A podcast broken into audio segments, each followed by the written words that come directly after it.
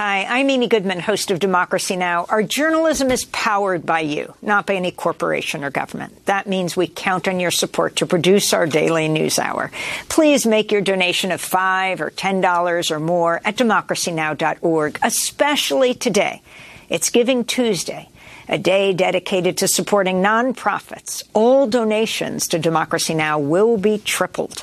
I hope you take advantage of this generous match. Every dollar makes a difference. Thank you so much.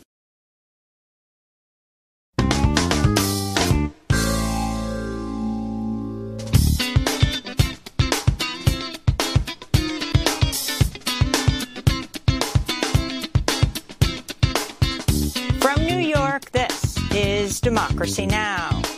Yeah, I think, you know, we're, we're huge supporters of, of women's rights. And I know the post, like I mentioned, you know, we, we didn't know anything about the post, but we are supporters of women's rights. We, we always have been. Iran wants to kick the U.S. out of the World Cup after the U.S. Soccer Federation changed Iran's flag on its social media platforms to show support for protesters in Iran. One of many protests at the Games in Qatar, where on Monday a protester ran across the field waving a rainbow flag and wearing a Superman shirt that read Save Ukraine on the front and Respect for Iranian Women on the back. As the U.S. and Iran teams are playing each other today, we'll go to Qatar to speak with Abdullah Al-Arian, who writes the New York Times op-ed, Why the World Cup Belongs in the Middle East. And we'll speak with former pro soccer player Jules Boykoff, who says the World Cup in Qatar is a climate catastrophe. As the Qatar Men's World Cup unfolds, not are we only seeing sports washing, where we're seeing political leaders use the event to try to deflect attention from human rights woes at home, but we're also seeing FIFA, the world's governing body for soccer, pull off a major greenwash. There is nothing that's green about this event. Then, in a remarkable courtroom scene Monday, Manhattan DA Alvin Bragg asks a judge to drop the murder charges against domestic violence survivor Tracy McCarter, who says she stabbed her estranged husband in self defense, but sex, spent six months in Rikers before a campaign to release her succeeded. I stand with Tracy. I stand with Tracy. I stand with Tracy. I stand with Tracy. I stand with Tracy. I stand with my mom. We'll get an update from reporter Victoria Law. Her piece for The Nation is headlined The Worst Abuser You Could Ever Have. Tracy McCarter did everything we tell survivors to do, but that did not protect her from the abuse she suffered at the hands of the state. All that and more coming up.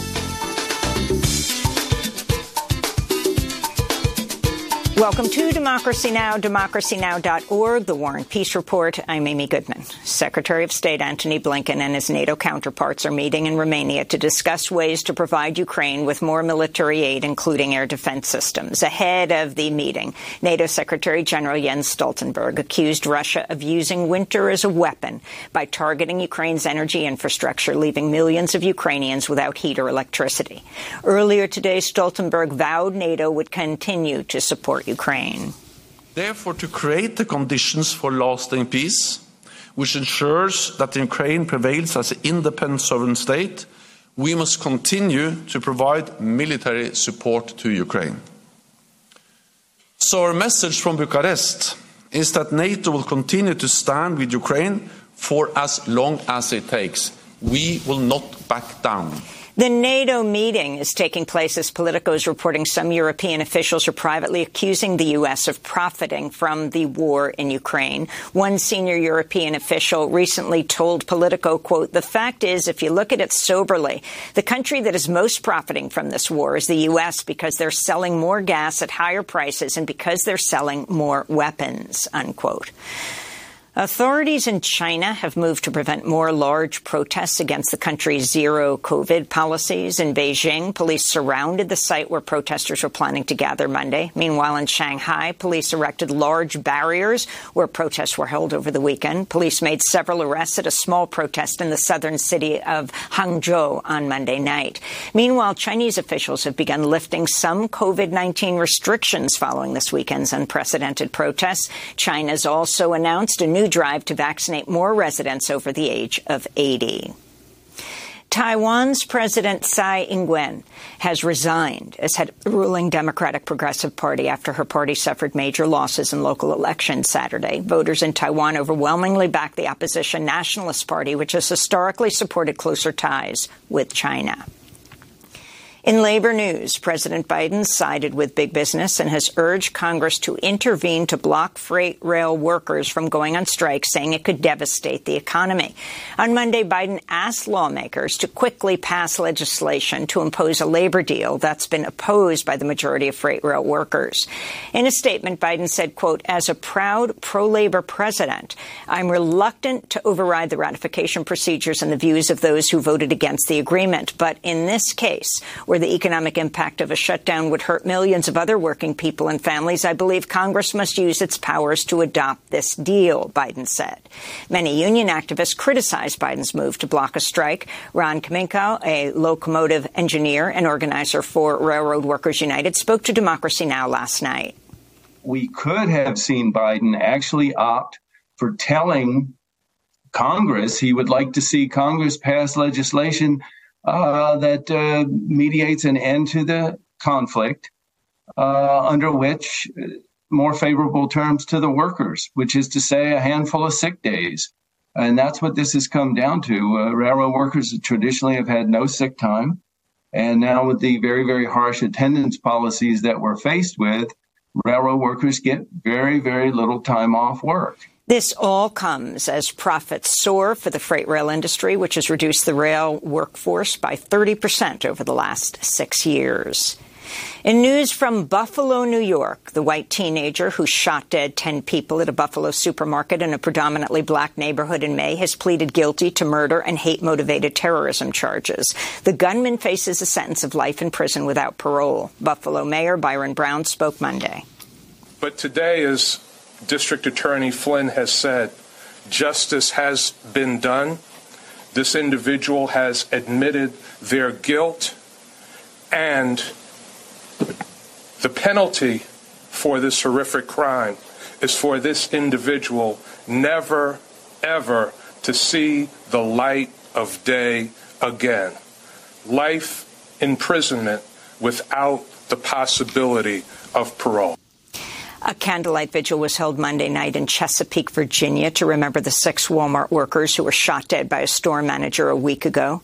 The victims in the mass shooting ranged in age from 16 to 70. Authorities say the shooter used a 9mm handgun that he'd bought just hours earlier. Five police officers in New Haven, Connecticut have been arrested and charged for their role in an incident that left a black man named Randy Cox paralyzed. On June 19th, police arrested the 36 year old man on a suspicion of illegally possessing a handgun. He was then handcuffed and placed in the back of a police van without a seatbelt. After the van made an abrupt stop, Cox slid into the van's back metal wall, seriously injuring his neck and spine. Officers then ignored his pleas for help. Charges against the five officers include second degree reckless endangerment. The state of Arizona sued the Republican controlled county of Cochise after its board of supervisors refused to certify the results of the 2022 election. The lawsuit was filed by Arizona's Secretary of State Katie Hobbs, who defeated Republican Trump endorsed candidate Kari Lake in the closely watched gubernatorial race. On Monday, Arizona's largest county, Maricopa, certified the election results unanimously after a raucous public meeting where supporters of Lake claimed the election was rigged without offering evidence. Lake is a loyal supporter of Trump's false claims of a rigged 2020 presidential election. She's refused to concede defeat after losing to Katie Hobbs. The New York Times, The Guardian, and three major European newspapers are urging the Biden administration to drop all charges against WikiLeaks founder Julian Assange. In a joint letter, the newspapers say, quote, this indictment sets a dangerous precedent and threatens to undermine America's First Amendment and the freedom of the press. The letter ends with the words, publishing is not a crime. Julian Assange, who is jailed in Britain, faces up to 175 years in a U.S. prison on espionage and hacking charges for exposing U.S. war crimes in Afghanistan and Iraq. The five publications, which also include Le Monde, Der Spiegel, and El País in Spain, had partnered with WikiLeaks in 2010 to report on documents leaked by Chelsea Manning. The Biden administration's eased some sanctions on Venezuela and has given Chevron approval to resume pumping oil in Venezuela. The announcement came after the government of President Nicolas Maduro resumed talks with Venezuelan opposition groups in Mexico City to address Venezuela's economic and humanitarian crisis. In news from the occupied West Bank, Israeli military forces have demolished a Palestinian primary school south of Hebron. Video posted online shows young Palestinian students in tears as they had to leave their classroom before a bulldozer destroyed their school in Masafer Yatta. The Israeli human rights group B'Tselem condemned the school demolition, saying, quote, this is part of a state effort to drive Palestinians out of the area by making their lives unbearable. Expelling residents is a war crime, B'Tselem said. The European Union also condemned the school demolition. Earlier today, Israeli forces shot dead four Palestinians, including a pair of brothers in the West Bank. At the United Nations, the UN Special Coordinator for the Middle East peace process, Tor Wennesland, warned Monday the situation in the occupied West Bank is reaching a boiling point. Mr. President, after decades of persistent violence, illegal settlement expansion, dormant negotiation, and deepening occupation, the conflict is again reaching a boiling point. In news from Northern Ireland, a former British soldier has been convicted of killing a Catholic man in 1988. The soldier, David Holden, shot 23 year old Aidan McAnespie in the back near a British Army checkpoint. Holden's the first British veteran to be convicted of killing an Irish civilian since the 1998 Good Friday Agreement was signed. The Missouri Supreme Court has refused to halt the execution of Kevin Johnson, despite a special prosecutor's request for a stay in order to fully investigate how the case was tainted by racism. The court's ruling was 5 to 2. Johnson, who is African American, is scheduled to be executed today. Visit democracynow.org to see our coverage of the case. Donald Trump is facing growing condemnation for hosting white supremacist Nick Fuentes at his Mar-a-Lago resort in Florida last week. Fuentes, who is a Holocaust denier, dined with the president along with rapper Kanye West, who was suspended from Twitter last month for making anti-Semitic comments. Trump's former vice president, Mike Pence, said, quote, President Trump was wrong to give a white nationalist, an anti-Semite, and a Holocaust denier a seat at the table. I think he should apologize for it and he should denounce those individuals and their hateful rhetoric without qualification, Pence said. At the White House, Press Secretary Karine Jean-Pierre also condemned Trump's actions. This administration, this president totally rejects uh, uh, bigotry, racism, anti Semitism, uh, and there is just no place uh, for these types of vile forces in our society. In Texas, over 2 million Houston residents remain under a boil water notice after a power outage at a city water purification plant over the weekend. Many businesses were forced to close and schools will remain closed through Wednesday as Houston officials review water samples to determine whether it's safe to drink or use. Many residents said they didn't hear about the boil water advisory till Monday, though it was issued a day earlier. Houston officials said they expect the notice to be lifted today. A federal judge has issued a cease and desist order forcing retail giant Amazon to stop retaliating against workers involved in union organizing. Amazon executives will also have to publicly read the 30 page ruling to employees at the Staten Island, New York Amazon warehouse Thursday. The warehouse known as JFK 8 became the first to pass a union vote in April. Amazon has since launched an aggressive intimidation campaign against workers, fending off union elections in Bessemer, Alabama and at least two other warehouses in New York. The National Labor Relations Board said in a statement, quote, this relief is critical to ensure that Amazon employees everywhere can fully and freely exercise their rights to join together and improve their working conditions, including by forming, assisting, or joining a union. Meanwhile, in California, employees at two Peet's coffee stores in Davis have filed paperwork with the NLRB to hold the coffee chain's first ever unionization vote. And those are some of the headlines. This is Democracy Now!, democracynow.org, The War and Peace Report. I'm Amy Goodman. We begin today's show in Qatar, looking at the FIFA World Cup underway there, the first Arab country to host the tournament, which takes place every four years. On Monday, a protester ran onto the field during a game waving a rainbow flag and wearing a Superman t-shirt that read, Save Ukraine on the front and respect for Iranian women on the back. Today, much of the focus is on a big game between Iran and the United States that could determine who advances to the next round.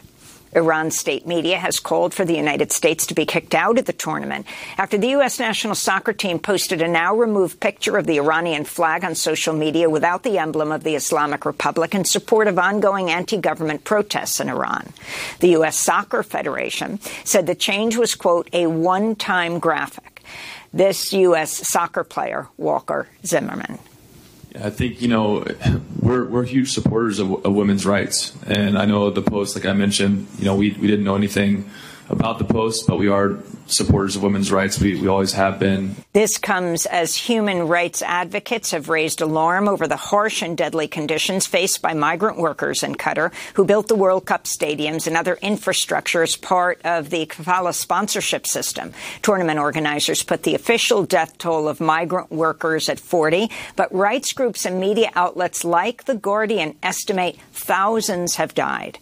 For more, we go to Doha, Qatar, to speak with Abdullah Al-Arian, history professor at Georgetown University in Qatar and editor of Football in the Middle East, State Society and the Beautiful Game. He just wrote a New York Times op-ed headlined Why the World Cup Belongs in the Middle East. In it, he writes, the Palestinian poet Mahmoud Darwish once noted that football is the field of expression permitted by secret understanding between ruler and ruled in the prison cell of Arab democracy. Unquote. The game, Abdullah adds, represents a breathing space allowing a splintered homeland uh, an opportunity to join together around something shared. Again, these are the words of um, Darwish. In the decades since the Arab uprisings, many countries in the Middle East have become even more repressive, making the breathing space of football feel more urgent than ever, Abdullah Al-Arian wrote. We welcome you to Democracy Now! Um, why don't you just elaborate on this and the whole context of these games? Yeah, thank you, Amy. I, I mean, I think you know when we uh, consider you know the conversations that have been had around the Qatar World Cup, and we're talking you know a process that that began all the way back in 2009 when Qatar uh, made its initial bid to host the games. It was approved in 2010 by by FIFA's uh, voting body under obviously major clouds of suspicion, given the kind of levels of corruption that we now know all about within FIFA, um, and then of course a number of other questions and legitimate concerns were being raised around the conduct of the planning for the World Cup.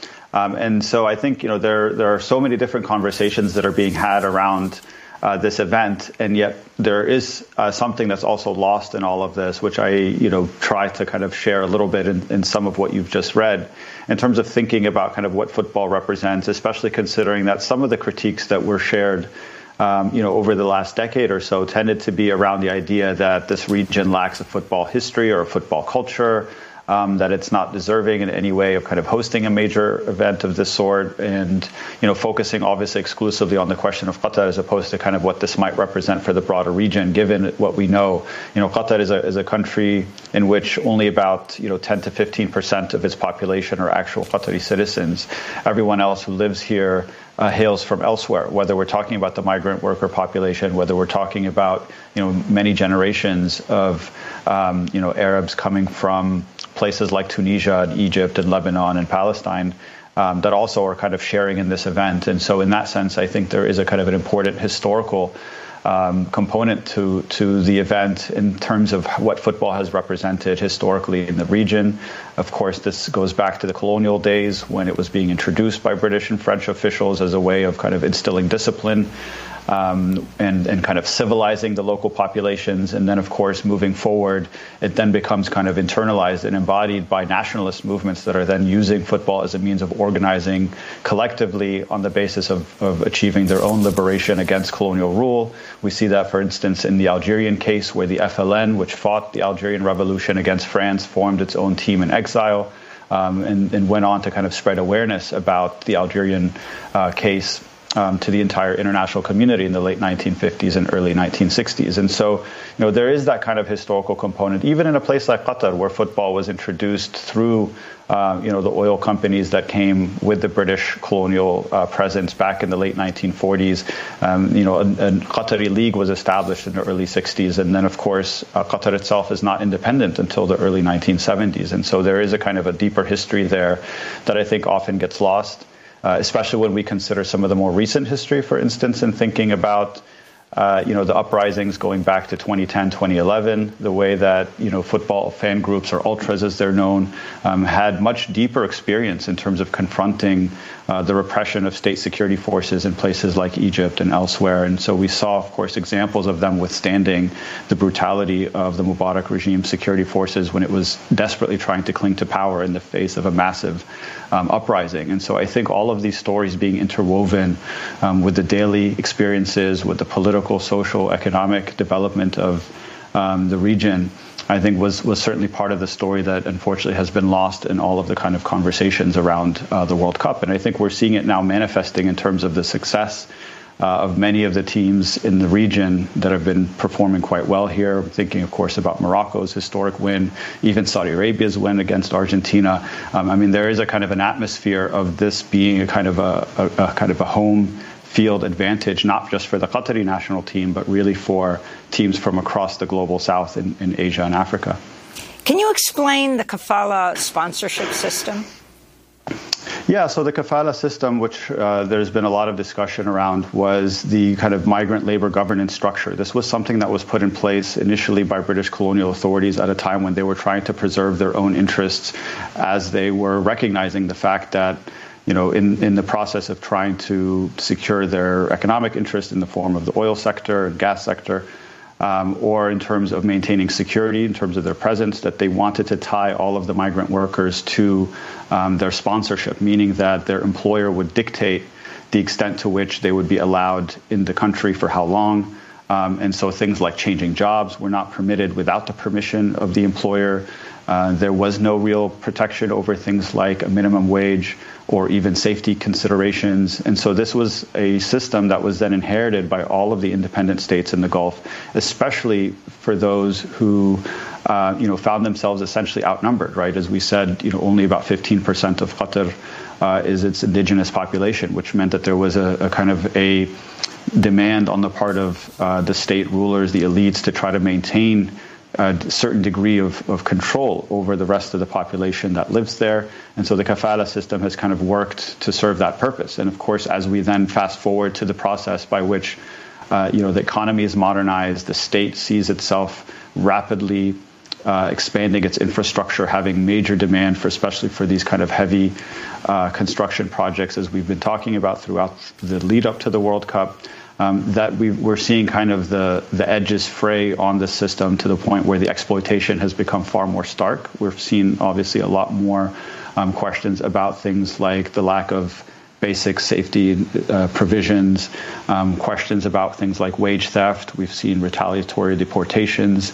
Um, and so there are um, you know, concerns that have been raised on the basis of the kind of the rapid hyper modernization that's occurred, especially I would say in the last couple of decades, not just in Qatar but really kind of region wide. We've seen the same thing in the United Arab Emirates, in Saudi Arabia, uh, and elsewhere. On Monday, um, the U.S. coach and players were questioned by Iranian journalists. This is the team captain Tyler Adams being questioned. First of all, you say you support the Iranian people, but you're pronouncing our country's name wrong. Our country is named Iran, not Iran. Please, once and for all, let's get this clear. Second of all, um, are you okay to be representing a country that has so much discrimination against black people in its own borders? And uh, we saw the Black Lives Matter movement uh, over the past few years. Are you okay to be representing the US? Meanwhile, there's so much discrimination happening against black people in America. My apologies on uh, the mispronunciation of your country. Um, yeah, that being said, you know, there's discrimination uh, everywhere you go. Um, you know, one thing that I've learned, especially from living abroad in the past years and uh, having to fit in in different cultures and, and kind of assimilate into different cultures. Um, is that in the U.S. we're, we're continuing to make progress uh, every single day. Meanwhile, earlier at the World Cup, Iran's football coach, Carlos Queiroz, confronted the BBC correspondent, uh, Shaimaa Khalil, as she tried to ask him about the protests in Iran. You don't think that it's no, fair to ask No, I'm asking one thing to you now. Yes. The press conference finished. What do you think is fair also to ask other questions to the other coaches? That's the only question I'm asking. Absolutely, but I'm asking an Iranian, an Iranian player about his own Why country. don't ask it to the other coaches? Why don't ask Southgate about what do you think about uh, England and the United States that left Afghanistan and all the women alone? But Why this is don't an ask Iranian, Thank you, thank this you, is an Iranian, this is an Iranian player, Mr. Queiroz. Professor Abdullah, if you can talk about this, um, uh, the dropping of the um, logo within the Iranian flag, uh, but also the Iranian team itself uh, not singing the Iranian national anthem, which seemed to be in solidarity with the protests in Iran. They would later sing it at another game, but extremely significant given they have family at home, not to mention they're returning home. So if you can talk about this moment today as the two teams are going to play each other. Yeah, I mean it's uh, it's it's really interesting, especially when we contrast with the last time that both of these teams met one another. So going back to the 1998 World Cup, in which the U.S. and Iran met, and at that point we saw a lot more kind of conciliatory gestures. There was kind of attempts to, you know, the, the U.S. team brought a bouquet of roses to present to the Iranian team. We saw conciliatory gestures from the Iranian president at the time, Khatami uh, and Bill Clinton, both kind of saying, you know, maybe this is a, a, a, chance for a new opening. Of course, we didn't really see that happening, and so it's it's really quite, um, you know, a stark contrast to what we're seeing now. I mean, I think you know the the U.S. kind of mini protest. Uh, on its uh, on its web presence, I think you know in some ways it's kind of unprecedented. I don't know that we've really ever seen two teams that are going up against one another on the field for one team to kind of take take on a, a outside protest against that team's on a kind of a political basis. Um, and I think to to that extent, I think this clearly. Uh, you know, demonstrates the extent to which there is a recognition that there could be change coming, or that at least the protest movement in Iran is, is something to kind of, you know, give give a little bit more uh, hope to. Um, but at the same time, as I think many people have pointed out, the idea that the United States simply has the best interest of, of people who are seeking freedom or democracy, we've seen that time and time again. That's never really been the case, that these are really ultimately about kind of narrow agendas and political interests that the U.S. has pursued, particularly in the Middle East, as we've seen, again, with the example that was brought up about Afghanistan, but you can include Iraq in there as well, not to mention the lack of support for uh, democratization basically everywhere else in the Arab region that the U.S. has far preferred to support authoritarian rulers that have been incredibly repressive of their populations, both men as well as women. Um, so I think that there's there's certainly a kind of obvious hypocrisy here that has been called attention to time and time again. And at the same time, going back to the question of the Iranian players caught in a, in a really difficult situation, uh, you know, that, that has perhaps even impacted their ability to kind of remain focused on the task at hand, which is to perform on the field. They, they certainly had a really great performance in their second match, not so much in their first match. And of course, now all eyes will be on how they perform today. But of course, there are far more serious things going on back home. As you mentioned, thinking about, you know, having to balance between the demands of what the state uh, expects of its national teams. And I think we see this with basically every national team is meant to be there to kind of represent the, their country, their government, their state. And so the room uh, for protesting or for speaking out against things that are happening um, at home are, is incredibly limited. And so there's a certain kind of bravery, I think, when we consider some of the, the demonstrations, not just in terms of the national anthem, but even some of the remarks that were made um, by some of the Iranian players that were expressing sympathy with, with kind of the victims um, of the crackdown against the protest. And so these are, these are obviously still um, really precarious moments for, for the team as it's also, you know, um, coming up against a kind of an incredibly important moment in uh, the careers, the football careers of all of these players. Uh, finally, Professor Al-Arian, what do you think the Western media gets most wrong about coverage of the World Cup, and what surprised you most uh, about uh, being there and um, participating in, you know, watching the games, and what doesn't get conveyed? Yeah, I mean, I think it's it's really a, a question of um, you know covering things as they exist, as opposed to sort of what we we tend to hear about as being kind of the situation on paper. Um, so certainly we know about Qatar's system, both politically, economically. Uh, we know about the kind of the cultural questions that have come up, and I think that for people who tend to do research on the region, who do activism within the region, or have been here on the ground covering a lot of these really serious questions and, and a lot of the, the important issues that have been raised, tend to get it right in a way that people who are doing all of that work from a distance and doing it from a context that kind of smacks of uh, a sort of Orientalist outlook that tends to treat the region as exceptional rather than thinking about it as, as kind of part of a, a, global system of exploitation. For instance, if we're talking about the migrant labor issue, right, that Qatar doesn't exist in a vacuum, but is rather beholden to, you know, uh, multinational corporate interests that are also dictating the flow of labor and capital in, in you know sub, many directions, as opposed to kind of thinking about it as purely an isolated case, uh, or when we're thinking about kind of cultural questions, the fact that these things tend to be negotiated far more within society than the types of laws and things that we we tend to hear more about. Um, and also the fact that it's also it's a place that has been kind of encountering um, you know change and encountering a lot of um, you know, diversity in terms of the populations that have lived here for many years, in terms of it being a, a place of exchange, a place of interaction between people, not just in the region, um, but also global communities that have sort of found a home here one way or another. I think there is something more happening quite often than what we've been um, led to believe on the basis of kind of some of the, the more uh, superficial or sensationalist reporting. It's not to say that there's not a lot of room for critique, and I, I certainly welcome that, particularly on the part of people who've been consistent in their criticisms elsewhere and will continue hopefully to do so with regard to the very serious issues that exist here. But I think in terms of, you know, seeing the, the oftentimes, you know, um, reliance on just kind of cultural arguments or just referring to this as sort of being, I think we've seen this a lot from some of the commentaries, particularly coming out of Europe. Um, you know, where where Klinsmann, for instance, the former U.S. national team coach, made quite racist arguments the other day in his commentary on the games. We've seen other examples of that uh, in terms of even just references to kind of Qatari dress and culture and things like that. And I, and I think none of those have been helpful in terms of thinking about the more serious issues that should be confronted. Abdullah Al-Arian, we want to thank you so much for being with us. History professor at Georgetown University in Qatar, editor of Football in the Middle East, State Society and the Beautiful Game. We'll link to your New York Times op-ed, Why the World Cup Belongs in the Middle East. Next up, we speak with former pro soccer player uh, Jules Boykoff, who says the World Cup in Qatar is a climate catastrophe. We'll talk about this and other issues with him. Stay with us.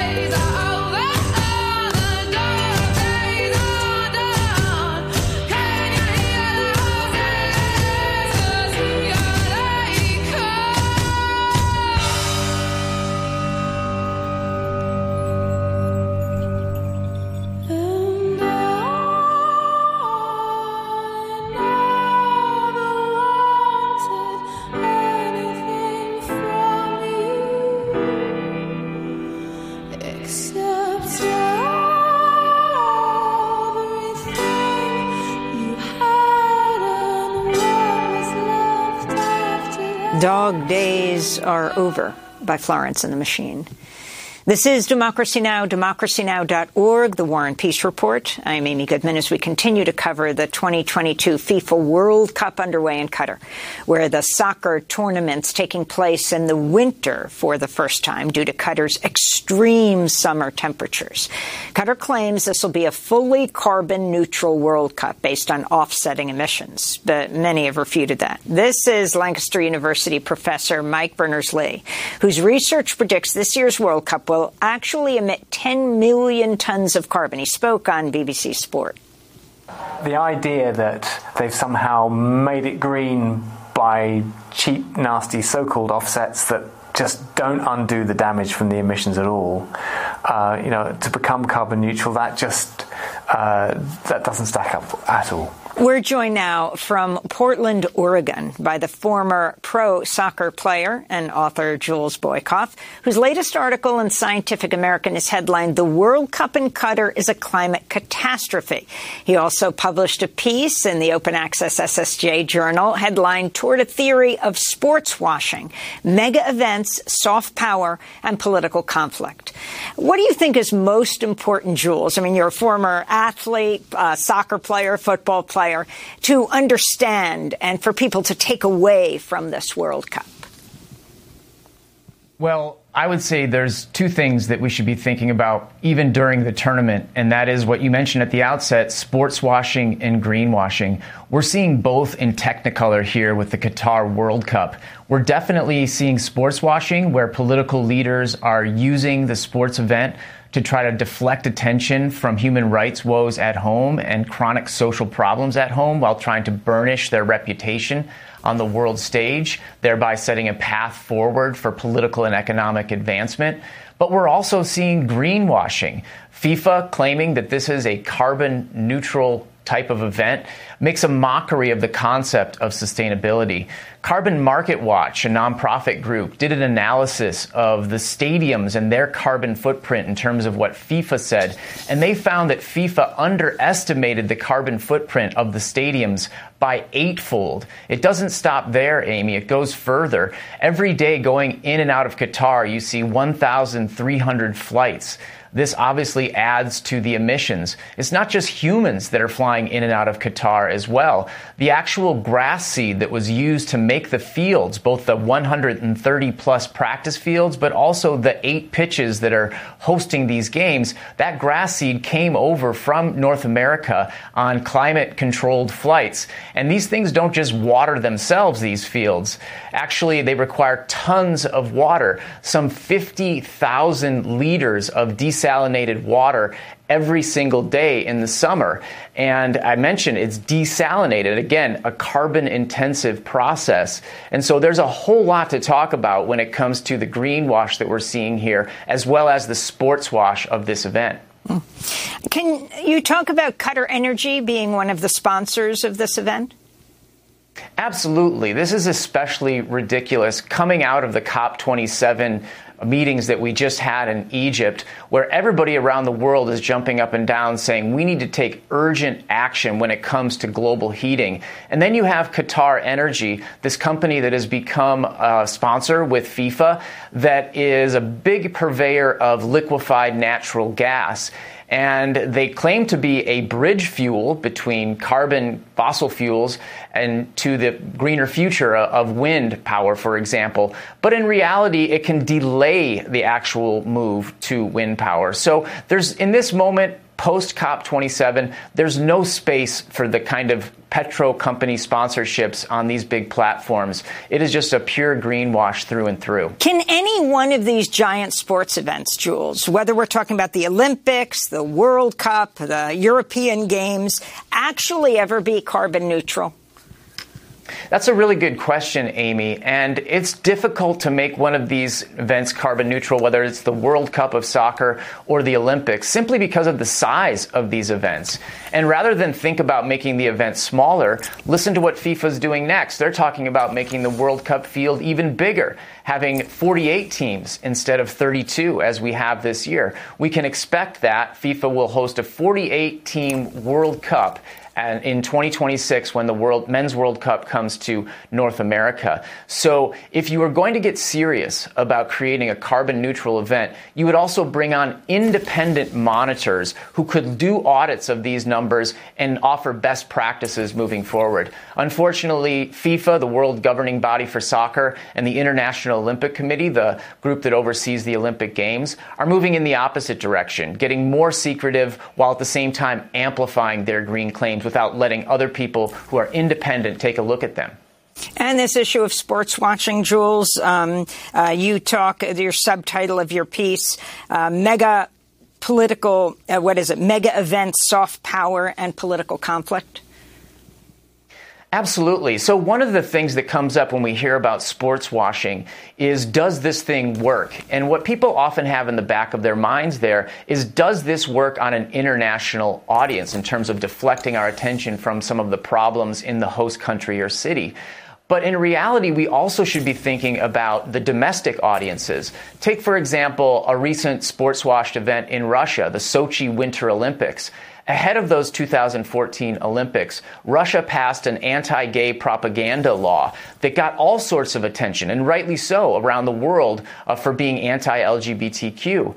But inside the country, this actually helped Vladimir Putin. He stood up to the West, the dec- so called decadent West, and his ratings during the Sochi Olympics went higher than ever. He actually had 86% approval ratings by the time that the Sochi Olympics concluded. And guess what? He used those high approval ratings to invade the Crimea between the Olympics and the Paralympics then in 2014. And I think that points up two really important dimensions of sports washing that are often pushed beneath the surface. And one, that is that domestic audiences matter a lot when it comes to sports washing.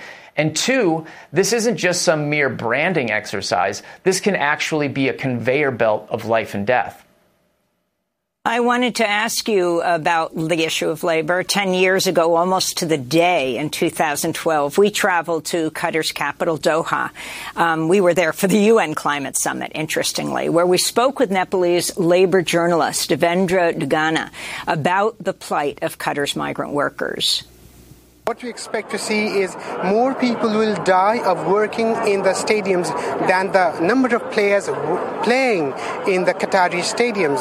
And can the Qatari government accept to live by that precedent that more workers will die of the uh, no, uh, unsafe working conditions here than the number of players playing in the field?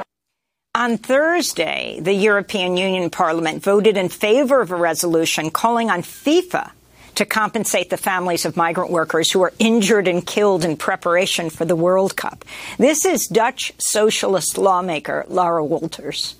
No matter how much progress was made in Qatar, and progress was made, it's not okay, and I'm going to state the obvious here, for people to, to die on building sites in their thousands. It's not okay for people to be jailed for asking for their wages. Jules Boykoff, what do you think are the chances?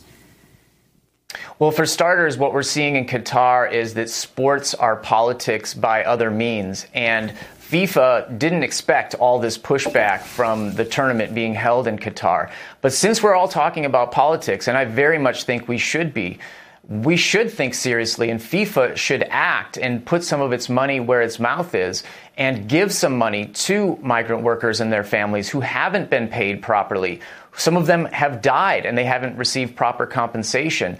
So if you win the World Cup, you get your team gets $42 million. That should be the bare minimum that should be then thrown in the direction of these families who have suffered so greatly because of the World Cup that is giving so many people around the world so much joy. And finally, the protests that we've been seeing. I mean, you see the protester running across the field during one of the soccer games, uh, football games, with a LGBTQ flag. Um, he's got a Superman T-shirt on. On the back of it, it says um, something like "We stand with Iranian women," and the front says "Save Ukraine." Um, also, the banning of uh, the One Love armbands. Uh, you had, I think, the British team wanted all to wear it. Can you talk about this? Sure. So, first, in terms of the athlete activism that we've been seeing in Qatar, you mentioned earlier that Iran stood in silence in their first match against England when their national anthem played. What an incredible act of courage, putting both themselves in danger as well as their families who live in Iran still. And then you can contrast that with what happened with the captains of numerous European teams who had planned on wearing a One Love armband to show solidarity with LGBTQ people in Qatar and around the world. But FIFA threatened to issue yellow cards to the captains were they to wear that armband, and collectively those European captains backed down. Now, I'm not saying FIFA was right in kind of putting that forth as a potential penalty, but it was interesting to see how quickly these teams folded. You're also seeing, as you mentioned, activists trying to piggyjack the event. Let's not forget that 5 billion people are watching this World Cup in Qatar, an enormous audience for which you could put your cause forward and get them to think about it. And so the activists that you mentioned running on the field tried to piggyjack off of that popularity, hijacking the World Cup for their own political purposes, raising a number of important issues. And, you know, I think there's enough space for politics in sports at the same time. And I'm actually happy to see that we're seeing such robust discussions around politics, even this far into the World Cup. In my experience following the soccer World Cups, both men and women, it's really rare to see this continued conversation around politics, even though the football or soccer has already started. Well, of course, we're going to continue to cover this issue. It's uh, five weeks, this um, uh, World Cup tournament. Uh, we'll see how it all plays out. Jules Boykoff, former professional soccer player. Uh, we'll link to your piece in Scientific American, the World Cup in Qatar is a climate catastrophe, as well as your piece toward a theory of sports washing, mega events, soft power, and political conflict. Next up, the worst abuser you could ever have. Tracy McCarter did everything we tell survivors to do, but that did not protect her from the abuse she suffered at the hands of the state. This is an amazing story of a woman who ended up killing her abuser, um, who had been violated for years. She ends up at Rikers Island. Stay with us. And is this story told by any other name? And violence is the only ecstasy we claim. My blood and sweat is trophy, not as pain. Replace the sage's shape, that narrative is drained. We shoot a sheep and sell the wool to buy our fame. And laugh in innocence, that myth again. Instead of home, we roll our teeth, our velvet stained. This camaraderie we strive just to pretend. We don't wanna see it end. We don't wanna see it end. Freedom Facade by Contour. This is Democracy Now!, democracynow.org. I'm Amy Goodman in a remarkable courtroom scene here in New York City Monday. Manhattan District Attorney Alvin Bragg asked a judge to drop the murder charges against domestic violence survivor Tracy McCarter who says she stabbed her estranged husband in self-defense when he attacked her in her New York City apartment in 2020. Tracy McCarter spent six months at the Rikers Island jail until she was released thanks to pressure from a successful solidarity campaign. This is D.A. Bragg's exchange with Judge Diane Kiesel. Listen closely. It's off mic. What you want to do now is to dismiss this case outright. Is that correct? Yes, Your Honor. The fact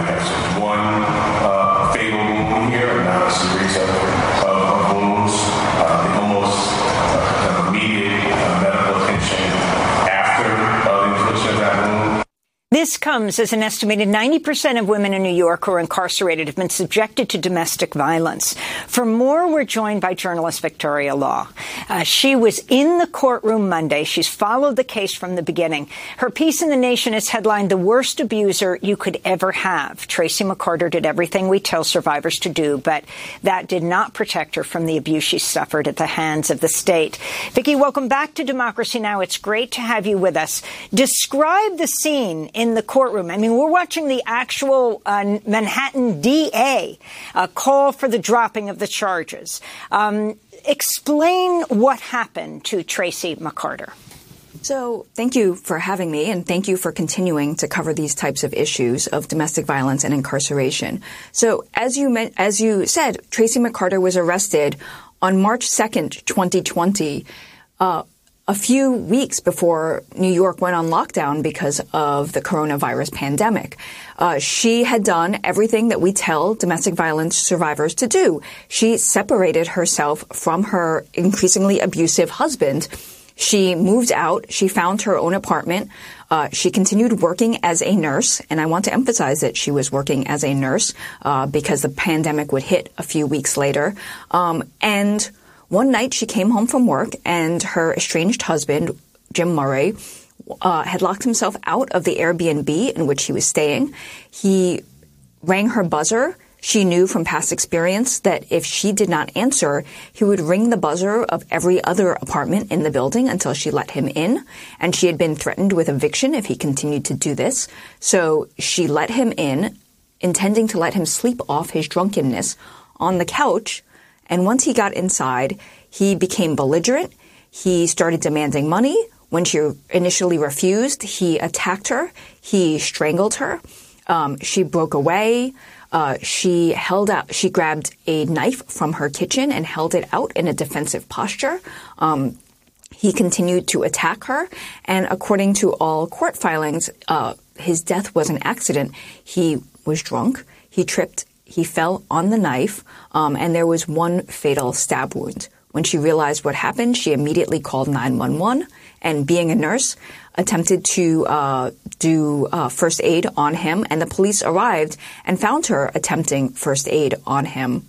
Uh, she was arrested and brought to the precinct. He was brought to a hospital where he later died. And the next day in court, the assistant district attorney, Sarah Sullivan, announced her intentions to seek second degree murder charges against Tracy. And she was sent to Rikers Island because the district attorney's office argued that she was a flight risk because she had family out of state. And she also had a Texas nursing license because that where she, is where she had lived previously. Uh, she spent six months at Rikers. During that time, the pandemic broke out. Uh, Rikers became a coronavirus hotspot. All hands were needed at local hospitals in around New York City, and she was prevented from helping out as a nurse. Um, it wasn't until September 2020 where she fi- when she finally saw a grand jury which returned an indictment uh, for second degree murder charges, not having heard about the abuse and violence she had endured at the hands of her estranged husband or his previous history of violence while intoxicated.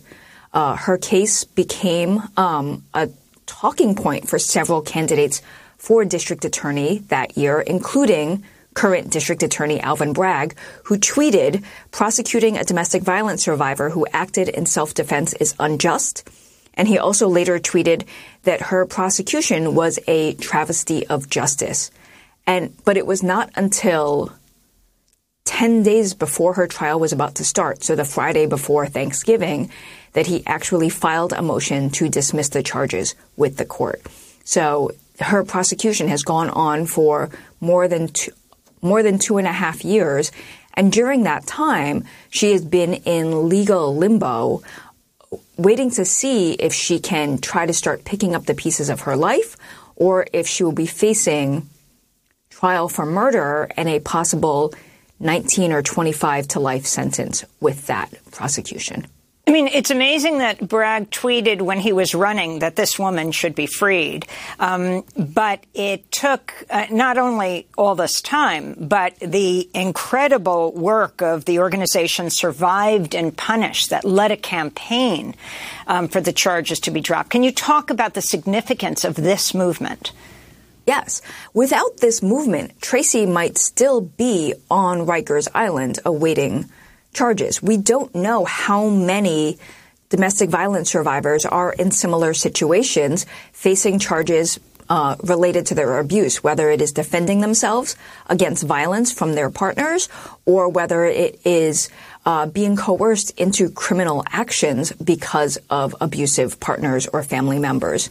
Um, but Tracy um, connected with organizers from Survived and Punished, and they and Tracy's family, uh, her four adult children, have really advocated for not only for her freedom, but to raise awareness about the intersections between domestic violence and criminalization. So all the ways in which the legal system perpetuates the same types of abuse as abusive partners or abusive husbands.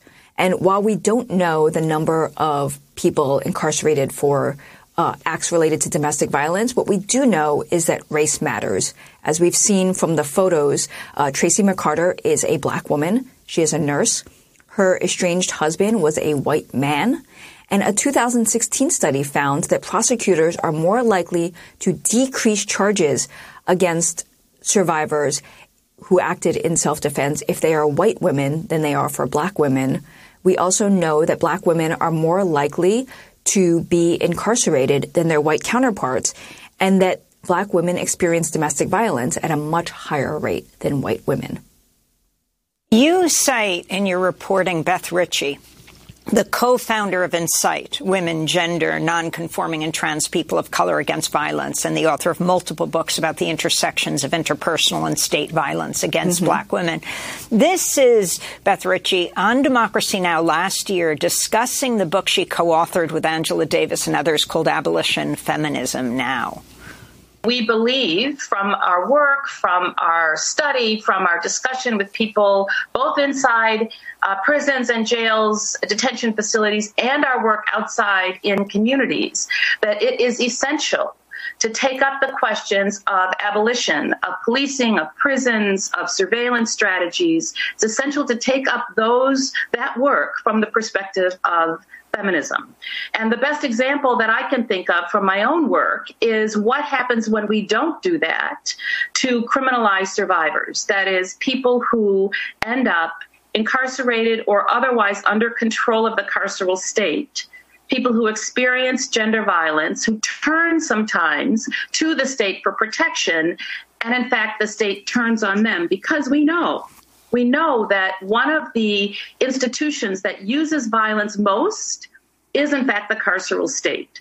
So carceral feminism is the um, is the turning to that violent institution, the carceral state, to solve the problem of gender based violence. And we realize that the result of that is more people who experience gender based violence, in fact, detained, incarcerated, serving long sentences in U.S. correctional facilities. So, if you, uh, Victoria Law, can mm-hmm. expand on what Beth Ritchie is saying um, and talk about whether you think that women uh, who overwhelmingly imprisoned for murder are imprisoned for murdering their abusers, um, if the cases with survivors are being treated differently now, and also um, if we're seeing this feed into the election of more progressive DAs around the country? I think we're seeing more attention being paid to the criminalization of survivors. I've been on, you know, on your show previously talking about the cases of Cherelle Baldwin, who was uh, facing trial twice for the death of her abusive ex-boyfriend, and Bresha Meadows, who was facing uh, life, possible life in prison, the 15 year old who killed her abusive father and was facing adult charge, being charged as an adult and life in prison.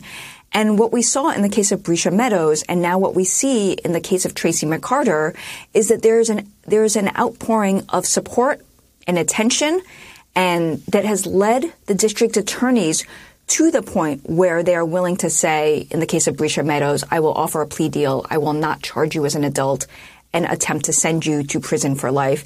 And in the case of Tracy McCarter, District Attorney Alvin Bragg saying, I cannot reasonably conclude that this was intentional murder and I do not wish to seek these charges. And these would not have happened had there not, again, been a tremendous outpouring of support and organizing and advocacy from people including family members of both Bresha Meadows and Tracy McCarter. Um, but what we're seeing around the country doesn't necessarily play out um, in the same way. What we've seen uh, in California, there's a case of a woman named Wendy Howard who shot her abusive ex who had been investigated by police for sexually abusing um, two of her daughters. And she was acquitted of all charges except for one, and the district attorney has the option of bringing that char- bringing her to trial for that new charge. In the case of Tracy McCarter, the district attorney has said that he does not want to and pursue Vicki, these we just have charges. 10 seconds. Mm-hmm. What do you think the judge is going to rule? She said she'll rule by the end of the week, Judge Kiesel. Well, I certainly hope that the judge uh, rules in favor of the motion to dismiss and doesn't waste city resources further punishing a survivor for surviving uh, violence from her husband. Victoria Law, thank you so much for being with us. Journalist who focus on the intersections of incarceration, gender, and resistance. We'll link to your coverage of this case for The Nation. And that does it for our show. A very special happy birthday to Deena Guzder. Democracy Now! produced with Renee Feltz, Mike Burke, Deena Guzder, Messiah Rhodes, and Sheikh. I'm Amy Goodman. Thanks so much for joining us.